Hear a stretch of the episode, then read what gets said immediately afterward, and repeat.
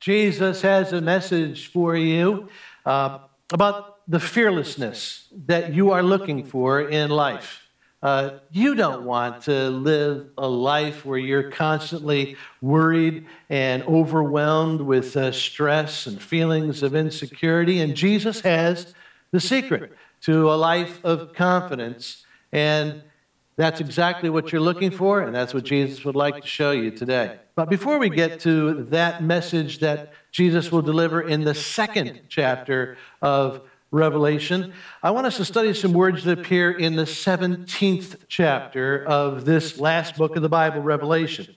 These are the words of John, who is describing a vision that came to him from Jesus. John says this in Revelation 17, verse 3. I saw a woman sitting on a scarlet beast that was covered with blasphemous names and had seven heads and ten horns. The woman was dressed in purple and scarlet and was glittering with gold, precious stones, and pearls. She held a golden cup in her hand. I saw that the woman was drunk with the blood of God's holy people, the blood of those who bore testimony to Jesus. Then the angel said to me, This calls for a mind with wisdom. The seven heads are seven hills on which the woman sits. The woman you saw is the great city that rules over the kings of the earth. First, is everybody clear on this? All right, uh, let's.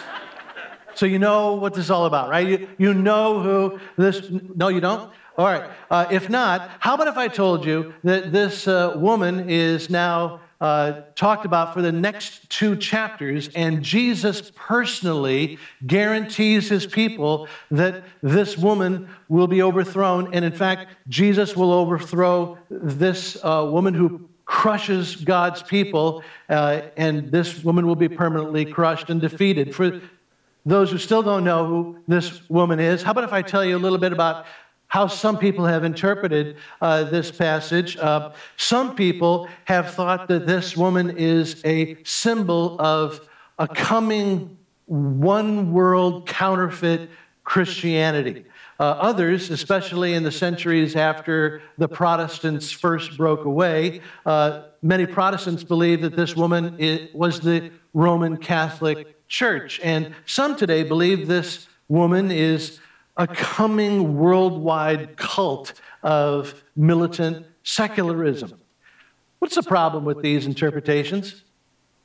The problem is that none of these interpretations could possibly have been what Revelation's first readers would have understood this woman to be, because counterfeit, uh, one world counterfeit Christianity and Roman Catholicism and militant secularism on a worldwide scale did not exist in their time. The first readers didn't need to guess about this woman's identity because they understood the symbols and the images. They knew who the woman was. And if we are going to properly apply God's message to us from this book of Revelation, this is where we must start. This is the first rule of Bible study, which is I cannot start by asking, what do these words in the Bible mean to me? No.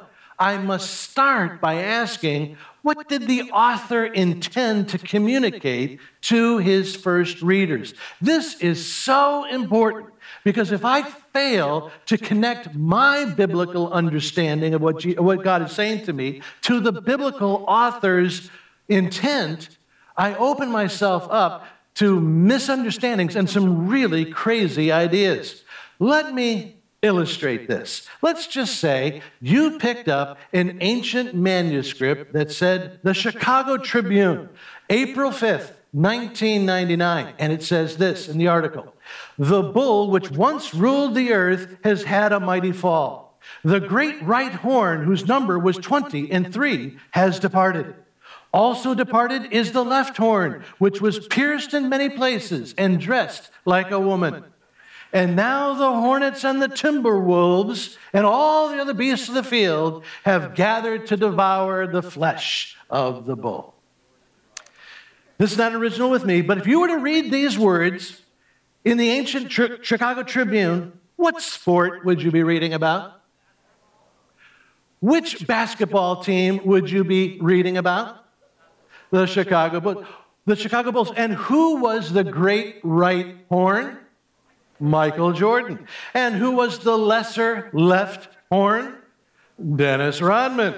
Oh, you are so good at this historical interpretation. Those of you who had the historical context, you immediately recognize the author's intent and how the readers, original readers, would have understood the clues. But just imagine what crazy ideas you would have come up with if you would have bypassed the historical context and you would just think that this was some mysterious message to us here at Black Rock. What if you forced this information into our situation today and you knew that one of our staff members here at Black Rock came to us from Chicago in the late 1990s?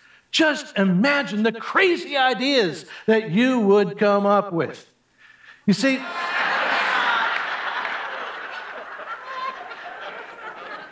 the results can be pretty scary when you divorce the original author's intent.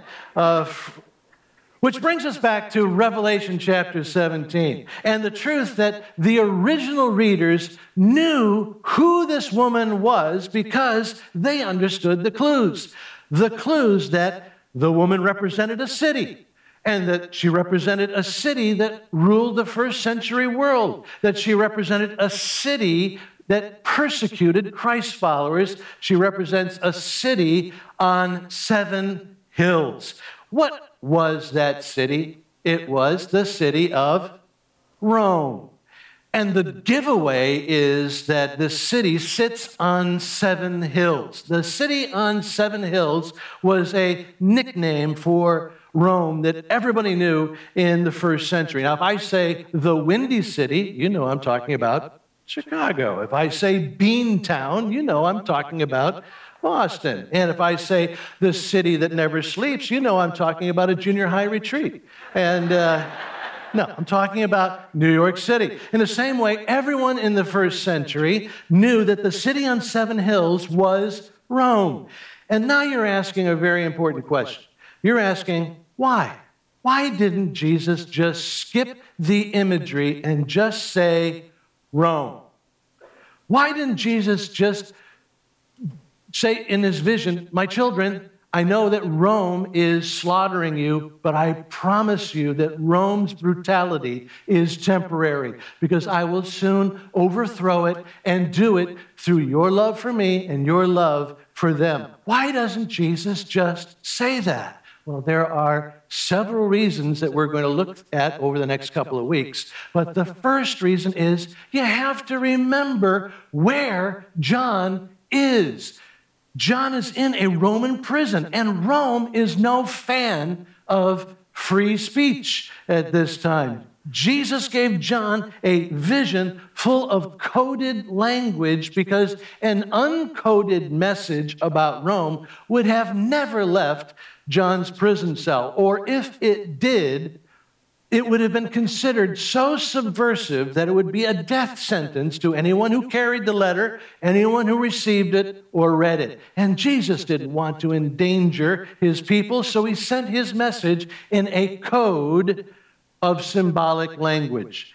And I bring up this Revelation chapter 17 code uh, in order to teach us something that is so important and that we're going to come back to again and again to properly understand this last book of the Bible. But I also want to bring up this because we need to have this background. We need to have the background of the bloody brutality of the Roman Empire against the followers of Jesus. I must have this blood soaked background to this book if I hope to understand what Jesus is writing in his letters to his followers, including the followers in the town called Smyrna, where Jesus says this in Revelation chapter 2, beginning at verse 8. To the angel of the church in Smyrna, write, These are the words of him who is the first and the last, who died and came to life again.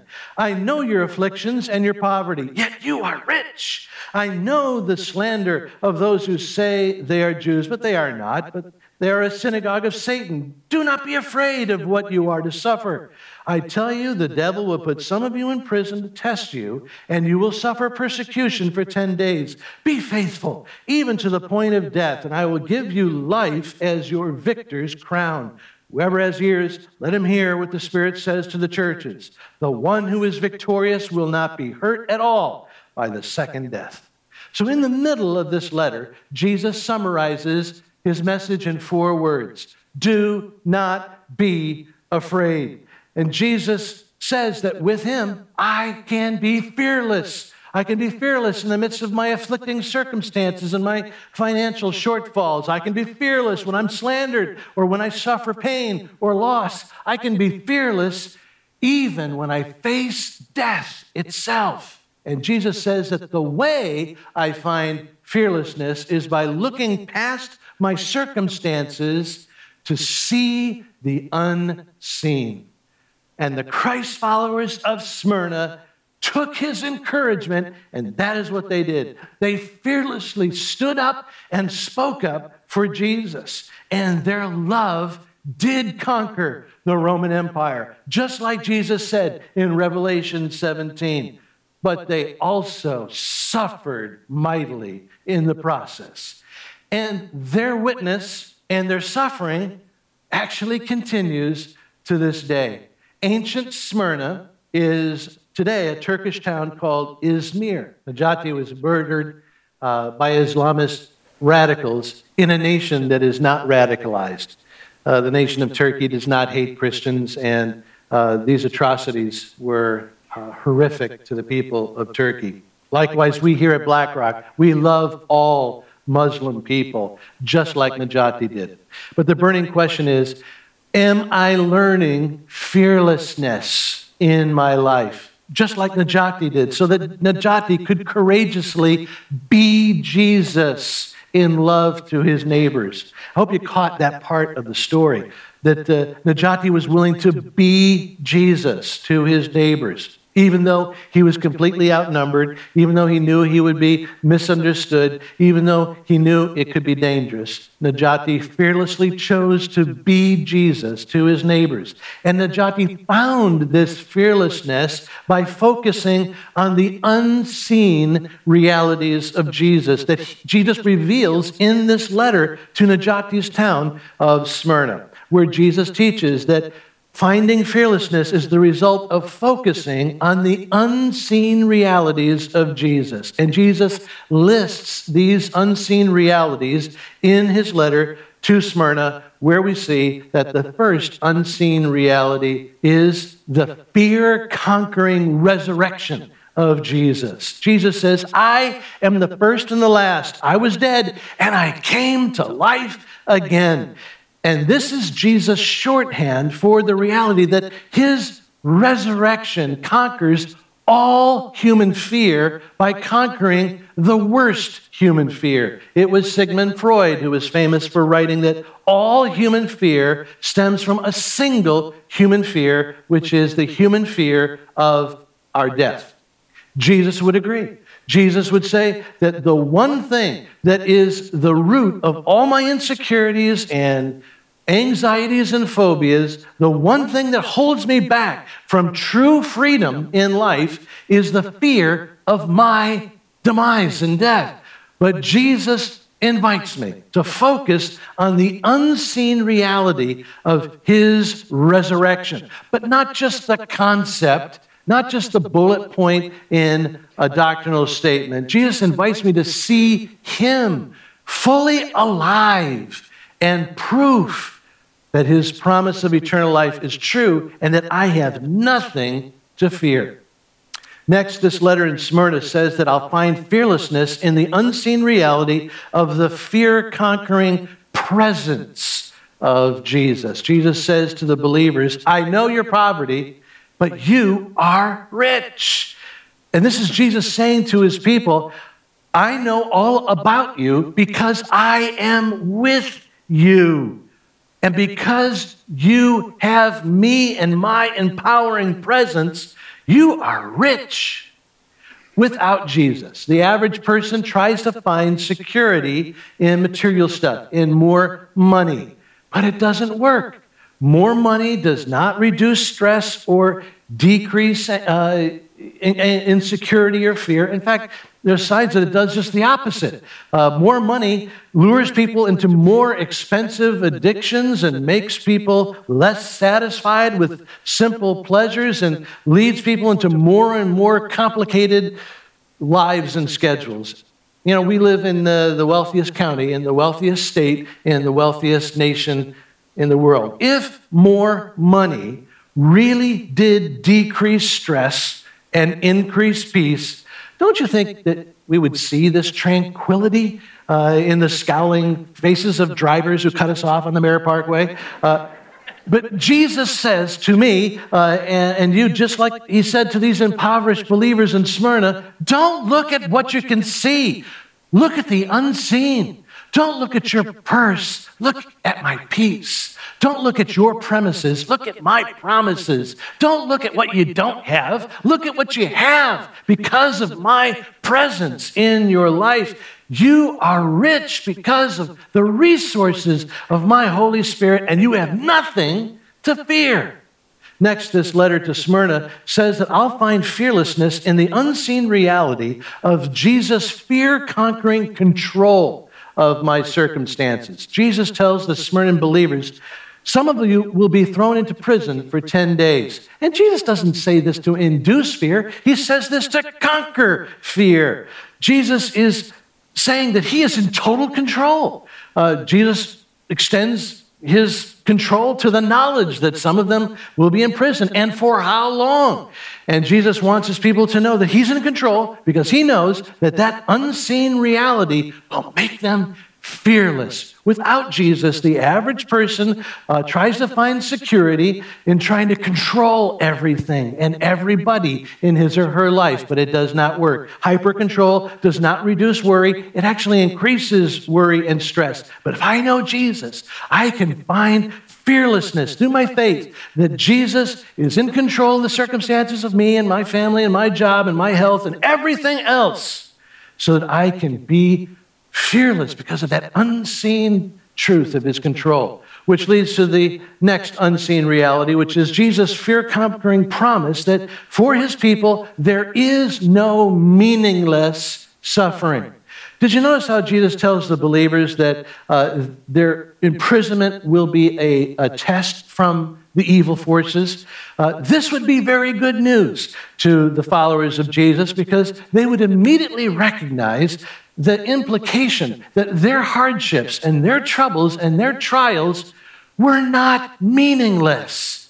They would actually hold their heads up high, knowing that their suffering had cosmic meaning, just like Job. And Job, uh, who proved Satan wrong. You know, Satan said to God, uh, God, uh, if you just take away Job's comfort and his goodies, uh, he will curse you to his face. But Job passed the test. And these believers would move fearlessly into the shackles of prison, knowing that the eyes of an unseen multitude were upon them and applauding their faithfulness.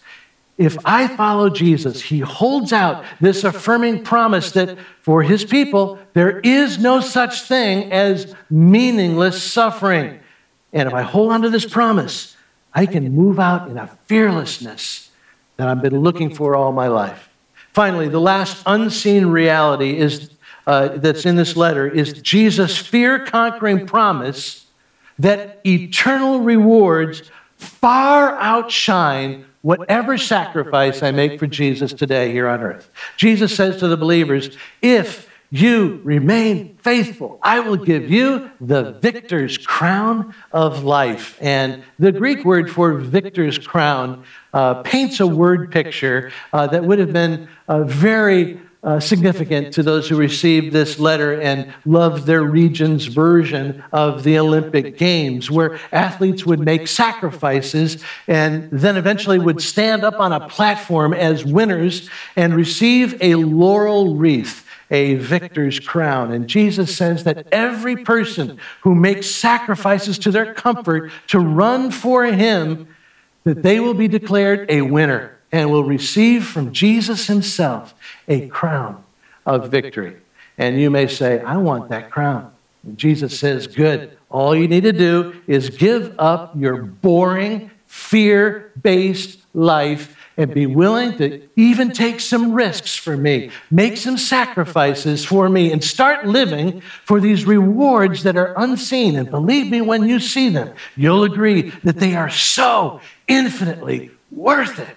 And that's what Necati did. He knew that it might cost him everything to be Jesus to his neighbors, but he was convinced that his sacrifice was worth it, and that made him fearless. And you can find this fearlessness too if you hold on to these unseen realities. And I'm not proud of this, but uh, I had a little conversation with Jesus in which, I t- in which I told him that I was concerned that some people here would, uh, would scoff at this idea. Scoff at this idea that finding fearlessness is possible by holding on to unseen realities. I told Jesus that for some here, it would just seem childish.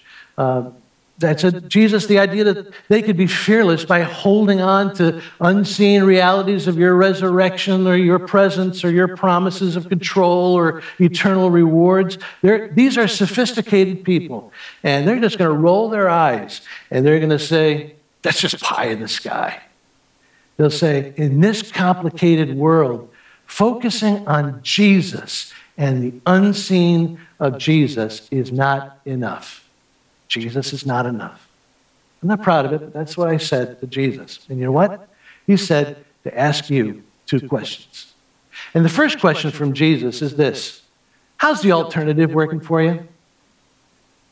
How is your sophisticated focus on what you can see? How's that working for you? Is your materialistic approach bringing you peace, confidence, or are you getting more overwhelmed and more stressed and more worried and afraid each passing day? Then here's another question. This is Jesus' second question for you. And that is Have you ever, ever, ever really tried my unsophisticated and childlike way of finding peace in life? Have you ever, ever trusted me enough to make me enough in your life? Would you try it even for one week and just see if it's not the way to a life of fearlessness?